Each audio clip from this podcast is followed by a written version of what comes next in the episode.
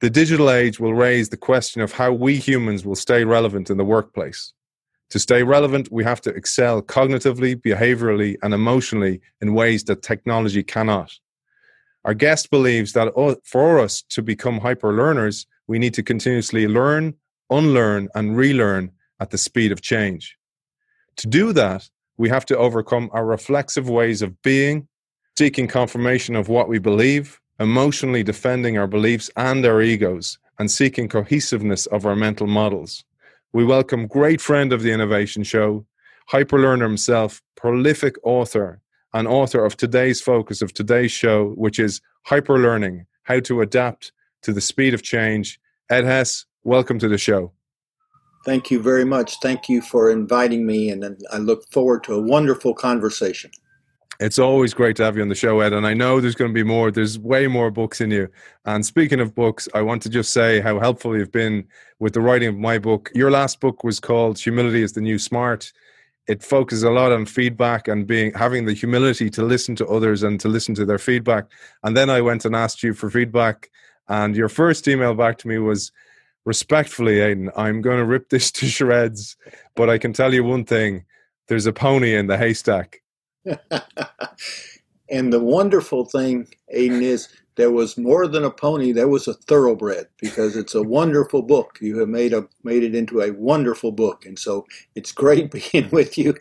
And and I admire how you took it. You took it head on, man. There was no defensiveness, and you thought and you reflected. You did exactly as the humility book asked you to do. You're a good teacher. So let's dive into it. The underlying question you pose in this book is how will we pursue a meaningful life when smart technology takes over most of the jobs and skills that humans cur- currently do? How will we keep up with the pace of technological change in order to stay relevant in the workplace? The question you propose is hyper learning. So let's start with what you mean by this. Yeah. By hyper learning, I mean continual, high quality learning unlearning, and relearning. I don't use the word hyper to mean, you know, really sort of edgy and, you know, and overreactive. All right. That's a modern definition. I'm using the Greek definition. So I'm taking the reader back to Greece when hyper means over and above. Okay. The highest levels of learning, unlearning, and relearning. And the reason we're going to have to basically excel at unlearning and relearning is the pace of change. All right, technology is going to basically change how we work, how we live. It's going to be embedded into the workplace. It's going to be embedded, if you want it, in your bodies. It's going to enhance your ability, if you will, to learn. And so, this ability to unlearn says things are going to change so fast. What I think I know today is not going to be relevant a year from now or two years from now. So I've got to constantly be updating my stories of how the world works, taking into account new knowledge and etc. And I'm going to have to continually learn the skills to stay ahead of the smart machines, to stay ahead of the smart robots. I'm going to have to continually relearn to stay in a, in a if you will, to outsmart or out emotionally engage technology. And so it's a it's it's like a we're we're going to be in a race against technology, a race to stay relevant, a race to to have meaning.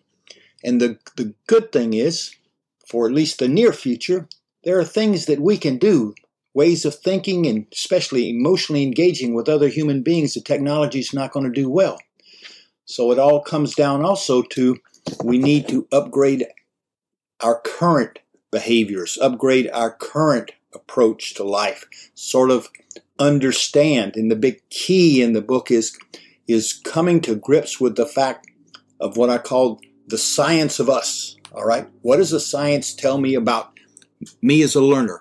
Well, the science says to that Ed Hess is a suboptimal learner. The science says that Aidan is a suboptimal learner. The science says that we are basically wired to be suboptimal learners. And we have to accept that science. And it's hard for people, especially successful people and people that have good jobs. It's hard for people to say, I'm a suboptimal learner. I got all A's in school. Okay, I got high grades. Well, all of that is irrelevant because they were measuring something different than what we're talking about. We're measuring your your abilities to basically think differently than you're thinking now, to think and to emotionally engage in most cases differently. And so we're all going to be on a journey. It's doable. It's possible. Okay? If somebody wants to be on the journey and is willing to do the work. And so the purpose of the book is to invite people to join the journey to hyper learning. The book is part book and part workbook. It's a workbook embedded into them so that basically it's you learn by doing. All right? You learn by doing.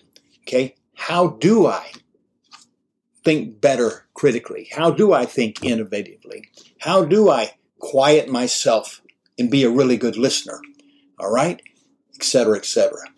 And so it's a challenge because if we if you want to have meaningful work in the workplace going forward, you're going to have to be able to excel at doing something technology can't do.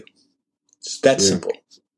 I found it so interesting to use the book, and I was lucky because last week's show I recorded on a Wednesday, so I had an extra couple of days to do the book because, as you say, it, it's quite taxing because you bring us through a journey of learning. It's not just a learning of, it's just not a journey of pouring information into our minds. It's like you keep saying now, walk away, step away from the book, let it seep in. And I thought that was really interesting. But I'm going to keep it going here because I'd like to share as much as we can in the time that we have. Because you say our ancestors on the Great Savannah had to learn how to survive and thrive in a completely new environment. And I love this, where they often fell prey literally to larger animals.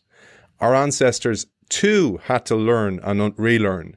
And you believe that this is what we all have to do in this digital age because it's like them being thrust into a new environment. This is a new environment, but the biggest difficulty for us is have to unlearn what we already know.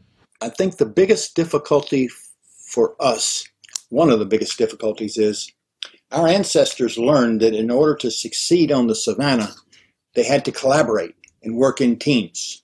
Families had to group together, and multiple hunters would go out, or multiple multiple people looking for vegetables, and it was brought back and we shared.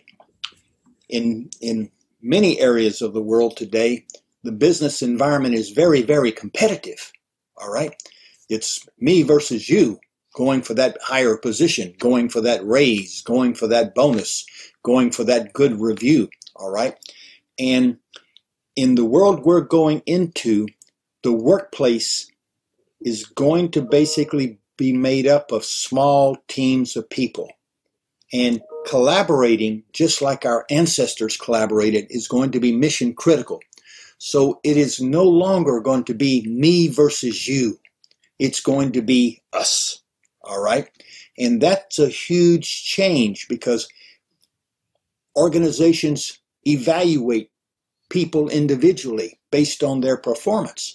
So all that's going to have to change to evaluating people on their ability, if you will, to learn, their developmental performance, all right?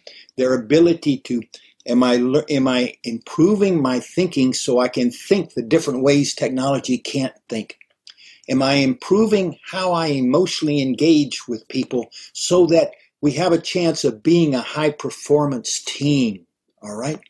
And am I working on what's going on inside of myself? All right. To basically bring my best self to work and overcome my, my natural inclinations. We fundamentally got to rewire ourselves we are wired, all right, to go out in the world, and the science says we see what we believe. We seek confirmation of what we think we know. We seek affirmation of our ego, nice little head pats, okay? And we seek cohesiveness of our stories of how the world works. We're basically one giant confirmation machine. We are a prediction machine, all right? the, the, the science, neuroscience shows that our body is basically making up our answer to what's going on in our world before we even know what we're seeing. All right? Because it is so it's it's it's ahead of us and it's basically giving us the answer. So we don't we we really are very reactive. And what has to happen is is that we have to basically take control. All right?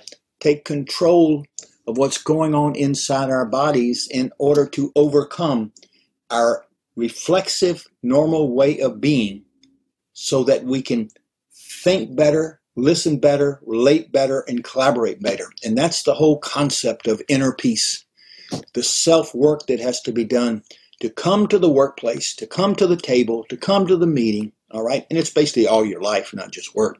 But basically to come with your best self. And that best self is a quiet ego, quiet mind, a quiet body, and a positive emotional state. Because ultimately, when we all get through this in five to 10 years with all the new technology coming, the key human uniqueness of human beings is going to be emotions. And emotions generally speaking, you go to the workplace, and the workplace will say, don't get emotional. Don't get emotional. Let's be logical. Let's be rational. Well, the science shows none of us are rational or logical. All right? The science basically shows that emotions are wrapped up into every state of our cognitive processing. And the fact is, emotions are going to be our differentiator. How we emotionally connect and relate to each other, to our customers, to our friends, to our community. And so emotions are going to play a big role in what makes us different. And sort of that's the story. We got to rewire ourselves.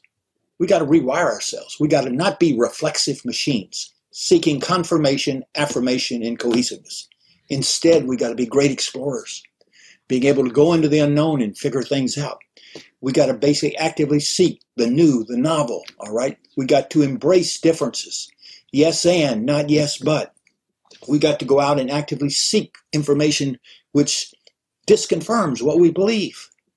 And there's a whole list of things in the book as to what are the rewiring goals. We have to rewire ourselves in order to excel in the digital age. And you tell us research suggests that children have fewer prior experiences and assumptions to draw from. So, therefore, they're better learners of novel information than adults are and are more receptive to updating their beliefs. It's only when they become later in life, and we talked about this on the last show that we did together on your book, Humility is the New Smart, that the biggest thing is when you get some point in life where you're deemed successful in some way, when you climb to the top of that mountain, you then defend it. And we had Rita McGrath on the show a few times weeks ago, and we talked about this with organizations that that's what they do. They build a business model, they put a moat around it, and then they defend like crazy. And I thought there was a huge overlap between that and what we do as human beings about defending our points of view and our status.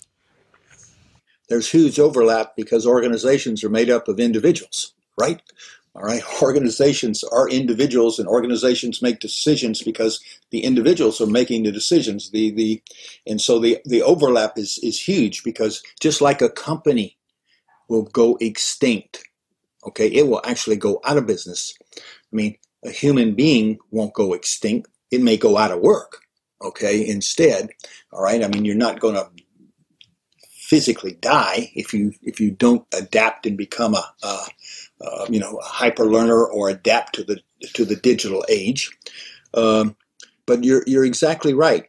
Children, it, it depends on which experts you talk to, but just say up until age ten, children are just wonderful learners. Okay, think about the time that you learned how to ride a bicycle. Okay, you know, somebody may have you know held the bike and you got on it. You may have had training wheels, but what did you do?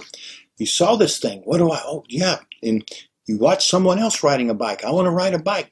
Okay, I get on. I start moving my feet. What happens? Bam, I fall over. Okay, what's the kid do? The kid gets up, may have some tears, may not, dusts himself off, looks around, puts on the handlebar, tries again, gets back on. All right, has the courage to try, the resilience to bounce back. And that's what we humans are going to need need to be able to do. And what that means is that we have got to open ourselves up, uh, if you will, and sort of understand that not only do we have to unlearn, but we got to manage our ego and our fears. By the time we get to adults, we've got ourselves defined. And so many of us define ourselves as a smart person, or successful because of how we've gone up the rank and everything. And what's so ironic is in the digital age we're going into, the smart people are going to be the people that are really excel at not knowing because the machines are going to know much more than we're going to know. We're going to be the, the discoverers, the explorers, the innovators, the creators, the people that can go into the unknown and sense make, emergent thinking. All right. To in order to innovate, to create, to explore, to discover, to make sense of the of the world, what has got to happen inside of you? All of that machinery which is looking for confirmation, all of that machinery which is looking for affirmation, all of that machinery that's looking to be correct and right has to be tamped down.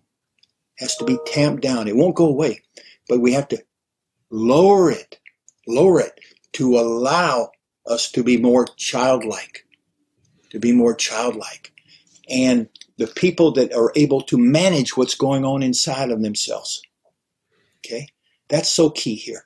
Yeah. You've got to be able to manage what's going on inside yourselves, to manage your emotions, to manage your thinking. I mean, the research shows that basically, you know, our mind wanders 50% of the time. All right? No, we have to learn how to quiet our mind, just like in our conversation. All right? One has to, if one's listening, one has to quiet their mind so I'm totally taking in what you're saying. I'm not critiquing it. I'm not thinking up my answer while Ed's talking. I'm just using us as an example, and I know you. I'm doing my best. yeah. But, Think of but, my next question. Yeah, and you know, I'm not thinking of the next question to, to ask him. I'm I'm fully in sort of engaged, and my mind's not wandering. That is what allows more reality to come into our being and yeah. helps us overcome only seeing what we're believing, hearing what we're believing, or looking for, oh, okay, Aidan said this, I, I agree with that. What about the other 10 things? I don't remember those 10 things. I remember the thing he said. Yeah. So we got to rewire ourselves, and it's doable. It's doable, okay? What it takes is self discipline and daily work, probably, if you want to be good at this, the rest of your life, all right? But the fact is, there is joy in the journey. There is joy in the journey. And you talked about mind wandering there, and I thought this was really important. You, you put a lot of time into this actually in the book, and you shared that understanding the interplay between the conscious and subconscious thinking and knowing how best to manage and leverage that interplay is becoming a very valuable human skill in this digital age. I'd love if you shared a little bit about that. Subconscious mind is so much bigger than our conscious mind. All right? In other words, our body is processing so much more information that we know about. And there's, you know, I don't know the, how many, whatever, eons of links there are in our brain, all right, between different, you will, ideas or concepts. But we basically use a very small percentage of it, all right, in our, if, if you will, in our conscious thinking. Your subconscious, your subconscious, if you can get a, in a state of flow, all right, and we'll talk about flow in a minute, like being totally in the moment, like an athlete that's in flow, okay? Most people understand those examples, but totally involved. You've lost sense of time. You've lost sense of your ego everything is sort of flowing your body your emotions your cognitive ability everything's sort of flowing into you know the project or the uh, activity okay it's that when in those times like that when we have this inner peace that the subconscious starts into play. And things come up into your mind that are sort of wow very creative imaginative. You can also get you can also access your subconscious by basically taking meditation walks to go and walk in nature and not let your mind think. Just be looking at the flowers or the trees, not thinking about them, just looking at the colors and having a blank, not thinking, having sort of a blank mind. And you you'll walk around and something will pop into your head. And you'll say, Where did that come from? that's a, that's a good idea. And it may be about the problem you were working on yesterday. It may be something about a talk you had with someone at, at home the morning before or whatever. But something completely new will come in your mind. And that's coming from your subconscious. And the more we can basically enable our subconscious to come through, the more we're going to be able to create, innovate, discover, and make sense of this new world.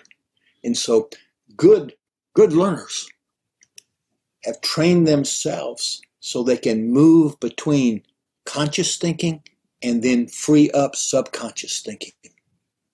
And it's not rocket science. None of this is rocket science. It just takes daily practices, working an hour a day on what's going on in yourself. One of the things I think is so often overlooked in the knowledge economy is you need to use your body to power your brain. I, I often think of exercise as plugging in the phone to charge it up because you're charging your brain.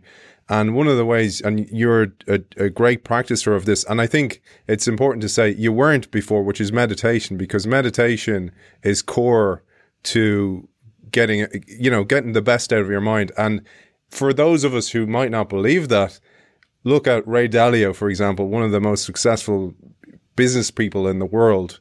And you've spent a lot of time with him on your earlier book, Learn or Die.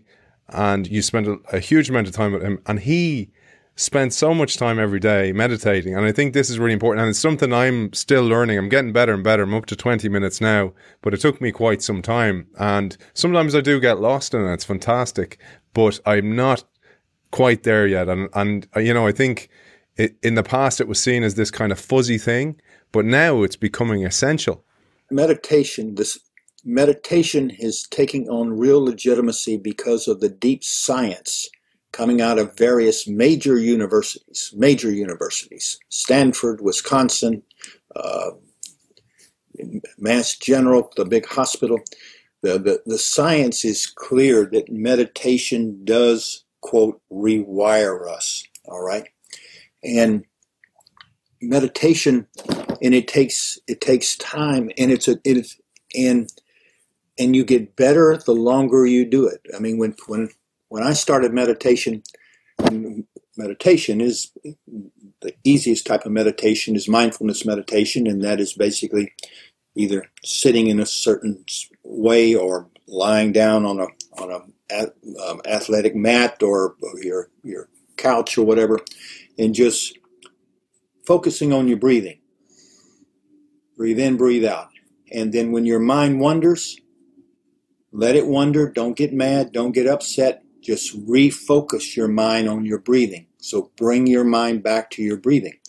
I mean, when I started out, you know, I had a hard time going a minute focused on my mind. And then I worked up to two minutes, and I worked up to five minutes, and I worked up to 10 minutes. And after a couple of months, two, three months, I worked up to 20 minutes. And then I, I kept, kept working. And over the years, I've added different types of meditation. In fact, uh, yesterday, I started a, a new meditation uh, that, that I did for 10 minutes on basically um, focusing on my heart and my heart energy. And that was new for me. And, you know, I, but so you build sort of a, you build sort of a repertoire of meditation very the number of people that I have worked with and the number of people I know that are outstanding performers in the sense of being good thinkers, good listeners, good collaborators, positive people, people that are that basically uh, are very compassionate in helping team members, basically great leaders. Um, these these people, generally speaking, um, you know, all meditate. They do different types of meditation. They'll, some people meditate in the morning. Some people meditate in the evening. Some people meditate during the day. Um, break have a two minute meditation break. All right, two minute centering break. I have a company that I do a lot of work with. Every meeting in that company starts with a three to five minute meditation. Every meeting. So everybody is gets calmed down, gets centered, okay, ready to basically have a high quality, making meaning conversation without ego and without fear and all the political games and all of them, you know, who did what to what and all the people trying to figure out do somebody like me? I don't want to look stupid, uh, etc. Get all of that stuff out of the workplace so that basically we can. And so meditation is is the pathway. It's the pathway to a quiet ego. It's the it, it's how you basically prevent your mind wandering when you're listening to people. It's, so it's a pathway to being a good listener. It's also a pathway to learning how to deal with your emotions. So it's it's mission critical. And is it do you does anybody ever get perfect? No, I would tell you probably I don't know him, but I've read so many of his books. I mean, you know, the the Dalai Lama uh, would say, and he's been doing this. Gosh, he's 86 years old, so I mean, let's just say 80 years, all right? And he says, "Oh, you know, a dumb monk yesterday, a dumb monk today. All right, got work to do. All right. Uh, so, uh, so yes, meditation is mission critical, and meditation is talked. All of the science is in the book, and and I invite people to try it. And I've never had anybody that tried it that didn't say it helps. There's something you said there about that company you work with, and it's become part of the workplace. And it raises a big question that you raise in the book that the workplace drastically needs to change. And this command and control culture is changing, but it's slower than we need it to be. And you quote Irish poet and philosopher John O'Donohue in your book, and he says in his book, Anam Cara, imagine how lovely it would be if you could be yourself at work and express your true nature, giftedness, and imagination. And you tell us it is through high quality meaning making conversations with caring, trusting teams that we can have the chance of experiencing what you call collective flow. And I said I'd come back to flow, but f- collective flow is the highest state of flow and the highest level of team engagement. And what that means is, is that the, the team has built trust. I trust you. That I trust you that you want me to be as, as successful as you want to be. I trust that you're not going to set me up to look bad. I trust that you're not going to basically, you know, attack me personally. I'm, I'm trusting you not setting me up to look bad in front of the boss. You care about me as an individual. And so, in order to build caring, trusting teams, people have to spend time building trust and people have to behave. If you and I are on the same team and I want you to care about me, okay? All right? I need to start out having you believe that I care about you. So, how would I behave for you to come to believe I care about you as a person? My book is very behavioral, it is very active, action oriented. So, it's into okay, so how does a person behave to either engender trust or to basically have another person feel that they care about them. Once you get that caring, trusting feeling, it takes the, it, it, it sort of opens people up. Egos come down. I'm not as fearful. I'm safe. I'm in good hands. I'm with people that care. Goes back to Amy Edmondson's psychological safety, which is so critical. And what I'm what I'm talking about is operational operationalizing psychological safety through behaviors. All right, it's it's it's your facial expressions. It's how you look at people. It's how you react to people. Uh, it's how you listen.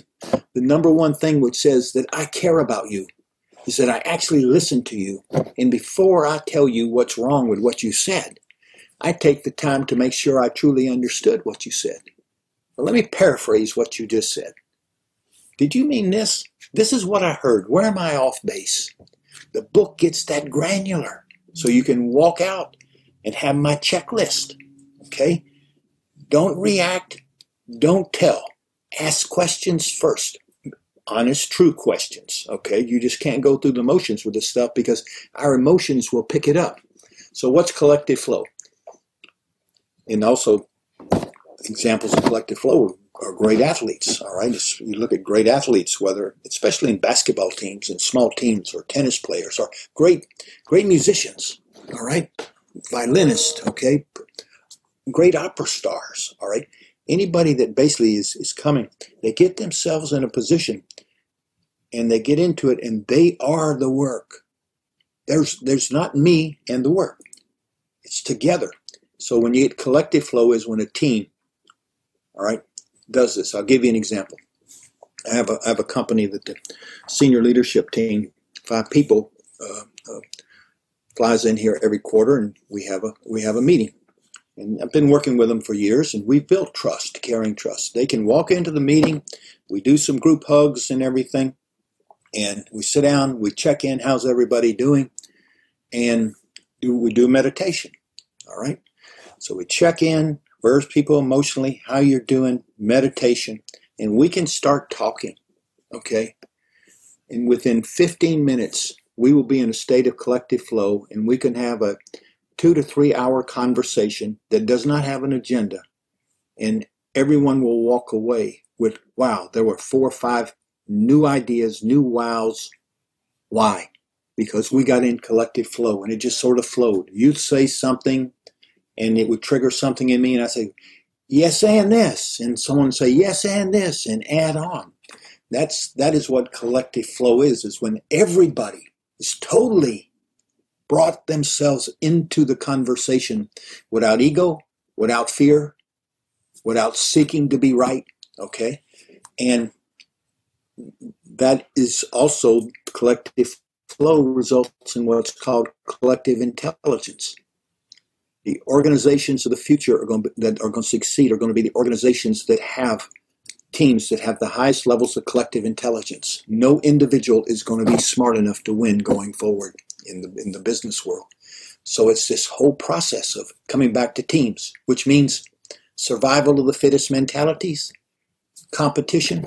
Okay, you cannot command and control or direct somebody working for you to think creatively, innovatively, or critically. You cannot command or control or direct them. I want you to emotionally engage with you. Okay, that that doesn't work for command and control. And why? Because all of the stuff that comes out of the manufacturing industrial revolution, all of the stuff that can be command and control, robots going to do that. Yeah, robots going to do that. We're going we're going to be needed to do the stuff the robots can't do. One of the the exercises you share, one of the many exercises you share in the book, is called the deadly peas. And I'd love if you'd share this with our audience because it's something we can all do at home and it just gives a flavor of what you can expect from reading this great book. The Deadly Peas is an exercise that I that that is in chapter uh, two of the book that that comes from a wonderful man. who's passed away now, Bill Turner. Bill Turner was the wealthiest, humble person I ever met in my life. All right, and uh, uh, he was he was he was worth multi, multi-billion dollars when multi-billion dollars was a was a, big number, but nobody knew it. And so he basically he was look, he was looking at you know pride. He had two things: pride and love. And so in the book, and I'm very grateful because his his publisher, uh, Mr. Turner, passed away a couple of years ago, and so I got permission from his publisher to put in his sort of diagnostic on pride and di- diagnostic on love, and that for people to take as to whether, you know, are are and it helps you basically come to the conclusion, okay, as to wait a minute, am I am I being caring? Am I being trusting? Am I being the type of person I want to be? And it's part of the whole chapter, which is trying to help people form their daily intentions. How do I want to behave today? And I recommend to people that you create your daily intentions, how I want to behave. Okay? All right? And to review them every morning and visualize yourself behaving that way. And it doesn't have to be complex. You don't have to say, I want to be the, the, the best person who solves these kinds of problems. No. Do you want to be kind? Do you want to be caring? Do I want to be a good listener? Okay. Do I want to smile at people? Because smiles basically send positive emotions and people smile back and that let, lets chemicals go in their bodies and they feel good. So do I want to smile?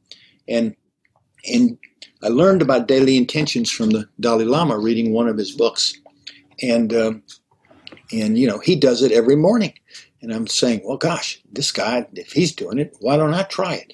And the stuff is magical, especially if you visualize. Okay, and, and my number one, I, I have a whole list. Okay, my my first one is be kind. So I visualize. What does that mean today? How would I be kind in this meeting? Or how would I be kind if I saw this person? What's that mean? Be kind. Another one of mine is slow down. Slow down the motor inside. Slow down my thinking. Don't overreact. Slow down. Don't get, don't let my emotions capture me. Manage my emotions. All right. Another one I had to learn was reflectively listen. Listen to learn, not to confirm. Back in the old days, I was a five star interrupter. I prided myself on having the right answer the fastest of anybody in the room. and that started in the second grade. And that took me through age 33. I became very successful doing that until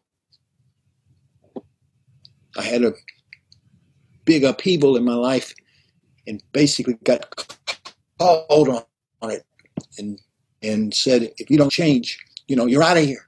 All right. And and so this idea of, of of how do I want to be? So your daily intentions. It doesn't have to be a long list. And then in the evening you grade yourself. How did I do? Well, I'm, I wanted to be a good listener, and I interrupted Jane three times in that meeting. Okay, so what are you going to do about it? I need to make amends. And no, I'm not going to send an email because I can see her tomorrow. I'm going to go up and I'm going to apologize. Jane, I'm sorry. I interrupted you three times. That's not how I want to behave. I ask for your forgiveness. I should have been a better listener. And give me another chance. And once you get on that type of journey where you're trying to basically improve your behaviors, how you think, how you listen, how you emotionally engage, you are making it much easier for you to basically be the type of person the technology is not going to be able to do. Smart robots, all right, smart machines are not going to be able to behave those ways. And those ways underlie doing the type of thinking and work and emotionally engaging that the technology can't do. Yeah. It all comes together. That's why it's a new way of being and a new way of working. But the workplace has got to change to allow the new way of being in because I can't work on this stuff at home and go to the workplace and be a butthole. Okay? okay? I could have said worse, but I didn't. I've heard worse. Out of respect, out of respect for the audience and everything. But you know, that's why the workplace has got to basically allow me to work on being my best self because the workplace's goal is for everybody to be their best self because that's going to be the highest level of human performance. One of the, the show's kind of themes is jumping around from leadership to the workplace to, you know, guests like Amy Edmondson, like you mentioned, understanding all those different things because you cannot be innovative until the workplace is right. You cannot be innovative until your mindset is right. And this is a huge part of what you talk about. But in chapter two, you look back to look forward and you look at the wisdom of great people over the years. And I wanted to zone in on something, if you don't mind, which is in chapter two, where you echo the wisdom of others. You reference Mary Catherine Bateson, who is noted author and cultural anthropologist. She's also Margaret Mead's daughter. And decades ago, you tell us you were given her book, Composing a Life, which I've bought on your recommendation. By, and you were given this by an executive recruiter who had determined you were not the best candidate for a job, but you were in the top two. And they met he met you and said to you, I don't think you're the right person for this job, and gave you the book, and you were absolutely floored by this. You were disappointed, but also you were very curious to what that book spoke to you. And I'd love if you'd share this little personal story with us. Yeah, yeah. It was. Uh, you're right. I was. Uh, I was in the final final two for a CEO job at a company. I really wanted that job, and we went to uh, the the recruiter called me and said, uh, you know, um, he was respectful. He didn't want to come to my office. He says, "How about come over to my office?" I was, I was living in Washington D.C., so it was easy. It's you know easy easy walking. Go over and we sit down, and he said, "You're the you're the most qualified person for this job." And man, I just went back and whoa, whoa. okay, he says, "But I'm not going to recommend you." And I says, "What? What do you mean you're not going to recommend? You just said I'm the best for the job." He said you're the type of person you're never going to be happy because you're always going to climb another mountain. You're just so ambitious. And I think you'd leave this company in two years. And I was floored.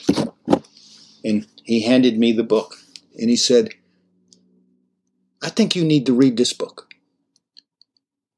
And if you read it, call me and I'll take you to lunch. So I took it composing a life. And I said, this is all crazy. And I started reading the book, and Mary uh, had some baits and basically said, women approach life different than men. Most women than most men. There's always exceptions. They make a patchwork quilt.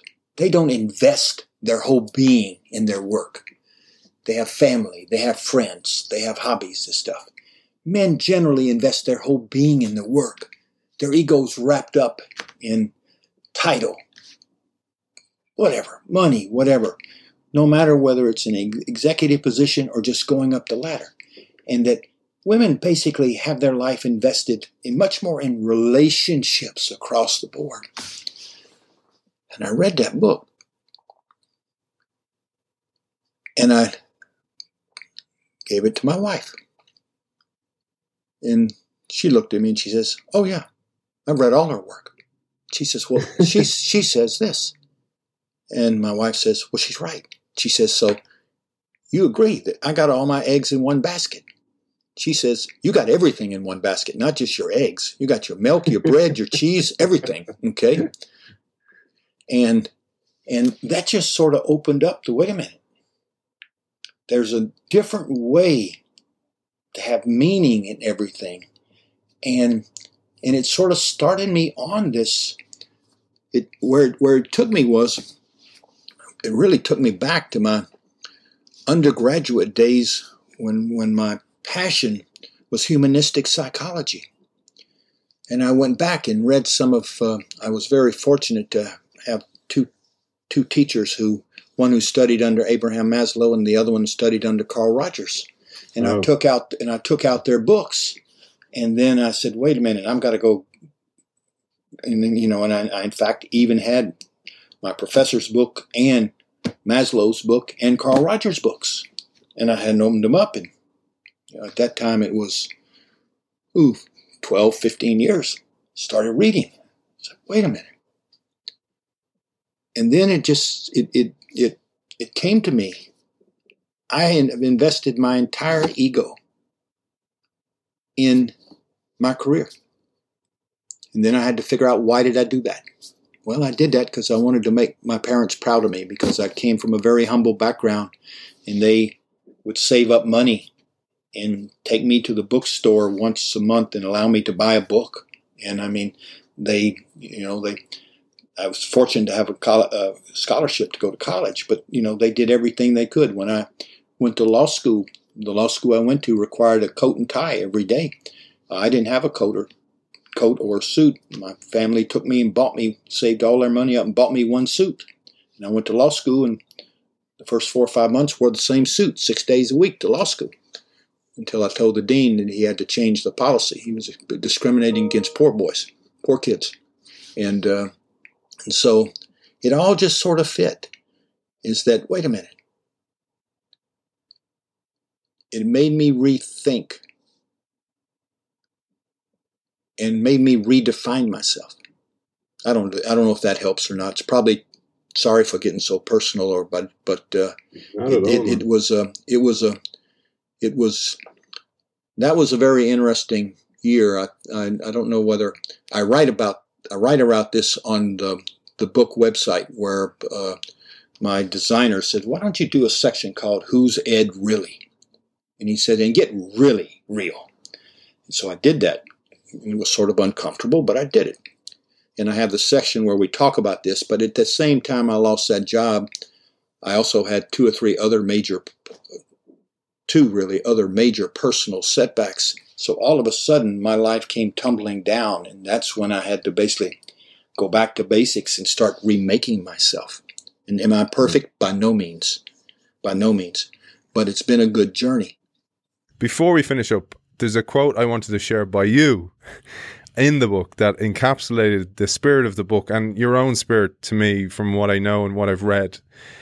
You and you start the book with this, uh, but I'm going to finish the show with this because it, it is really part of your prolific writer, prolific learner, prolific worker on yourself.